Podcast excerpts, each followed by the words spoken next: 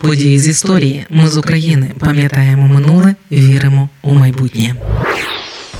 25 жовтня 1921 року розпочався другий зимовий похід загонів армії УНР, який мав на меті об'єднати селянський протестний рух та підняти загальне антибільшовицьке повстання, щоб відновити державність. Він став останньою спробою армії УНР відновити незалежність та завершив українську революцію 1917-1921 років.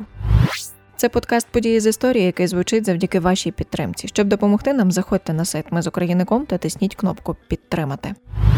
У жовтні 1920 року Російська Соціалістична Федеративна Радянська Республіка та Річ Посполита уклали договір, за яким українська армія перебувала на польській території. Керівництво УНР, яке хотіло незалежності, це не задовольняло, тому вони починають повстанську боротьбу. І з цією метою у січні 1921 року створили повстансько-партизанський штаб при головній команді військ УНР на чолі з генерал-хорунжем Юрієм Тютюнником. Штаб цей активно і тісно співпрацював із польським генштабом, але недовго.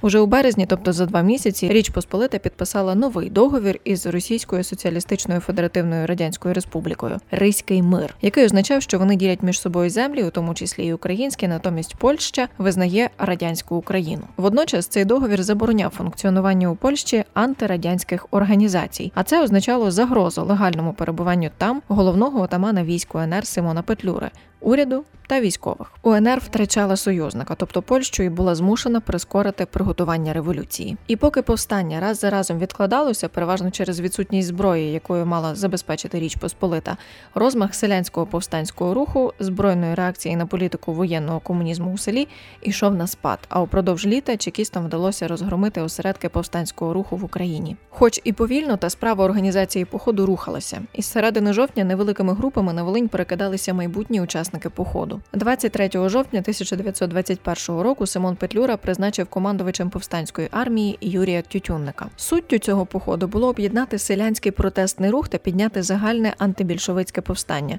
для того, щоб відновити державність. Для цього повстанську армію поділили на три групи: Волинська, Подільська та Бесарабська. Найбільшою, яку очолював сам командувач повстанської армії Тютюнник, була Волинська. Ідея була така: Бесарабська група мала відволікати на півдні, Подільська група, відтягуючи на себе певну увагу противника, згодом мусила з'єднатися із головною Волинською, щоб через Волинь попрямувати на Київ. Та Бесарабська група йшла зі спізненням, тож щойно переступила кордон, її зустріла Червона армія, тому була змушена повернутися назад і покладені на неї функції не виконала. Уперше польсько-радянський кордон перетнула Подільська група у ніч на 25 жовтня біля села Голонищеве, це Хмельниччина. Після кількох успішних боїв групі все ж не вдалося з'єднатися із Волинською групою та довелося з боями повернутися до Польщі. Ударна основна волинська група вела бої у листопаді. 17 листопада у бою під малими миньками це Житомирщина. Групу розбили. А 22-23 листопада 360 полонених бійців волинської групи розстріляли біля села Базар. Це теж Житомирщина. Другий зимовий похід став останньою спробою армії УНР відновити державність і фактично завершив українську революцію 1917-1921 років. Керівнику походу Юрію Тютюннику разом із невеликим загоном вдалося відірватися від переслідування та перейти польський кордон.